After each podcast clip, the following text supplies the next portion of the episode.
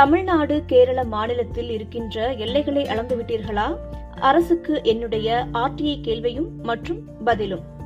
இருபத்து ஒன்று ஏழு இரண்டாயிரத்தி பத்தாம் ஆண்டு தமிழ்நாடு கேரளா இரு மாநிலங்களிடையே இருக்கின்ற எல்லை விவரங்களை மாநில எல்லைகளில் ஓடுகின்ற ஆறுகளை ஓடைகளை அணைக்கட்டுகளை அருவிகளை மலைகளை குன்றுகளை காட்டுப்பகுதிகளை பற்றிய தகவல்களையும் மேலும் இரண்டு மாநில அரசுகளின் எல்லைகளை உறுதியாக வரையறுத்து அளந்துவிட்டீர்களா என்று தலைமைச் செயலகத்திற்கு தகவல் பெறும் உரிமை சட்டத்தின் கீழ் நான் கேள்வி கேட்டிருந்தேன்.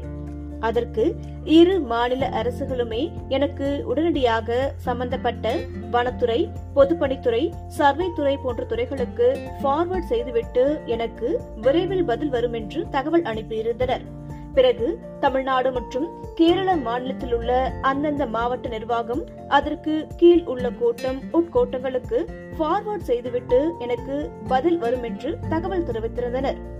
இறுதியாக இரண்டு மாவட்ட எல்லைகளில் உள்ள ஆறுகள் மலைகள் ஏரிகள் அனைத்து விவரங்கள் குறித்து தனித்தனியாக எனக்கு பதில்கள் வந்திருந்தன.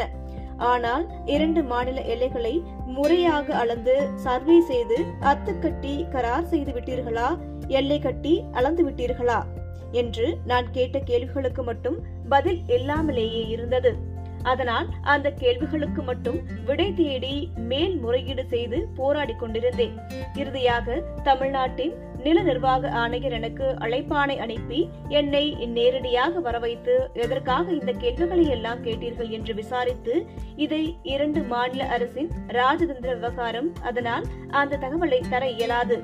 இரு மாநில அரசின் எல்லைகளை இதுவரை துல்லியமாக அளக்கவில்லை என்று மட்டும் சொல்லியிருந்தார்.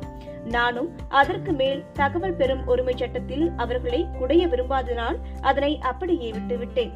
இந்த தகவல் உரிமை சட்டத்தின் மூலமாக கேட்ட கேள்விகளுக்கு அவர்கள் கொடுத்த தகவலின் ஆவணங்களை இந்த புத்தகத்துடன் கொடுக்கப்படும் ஃப்ரீ பிடிஎஃப் இணைத்துள்ளேன்.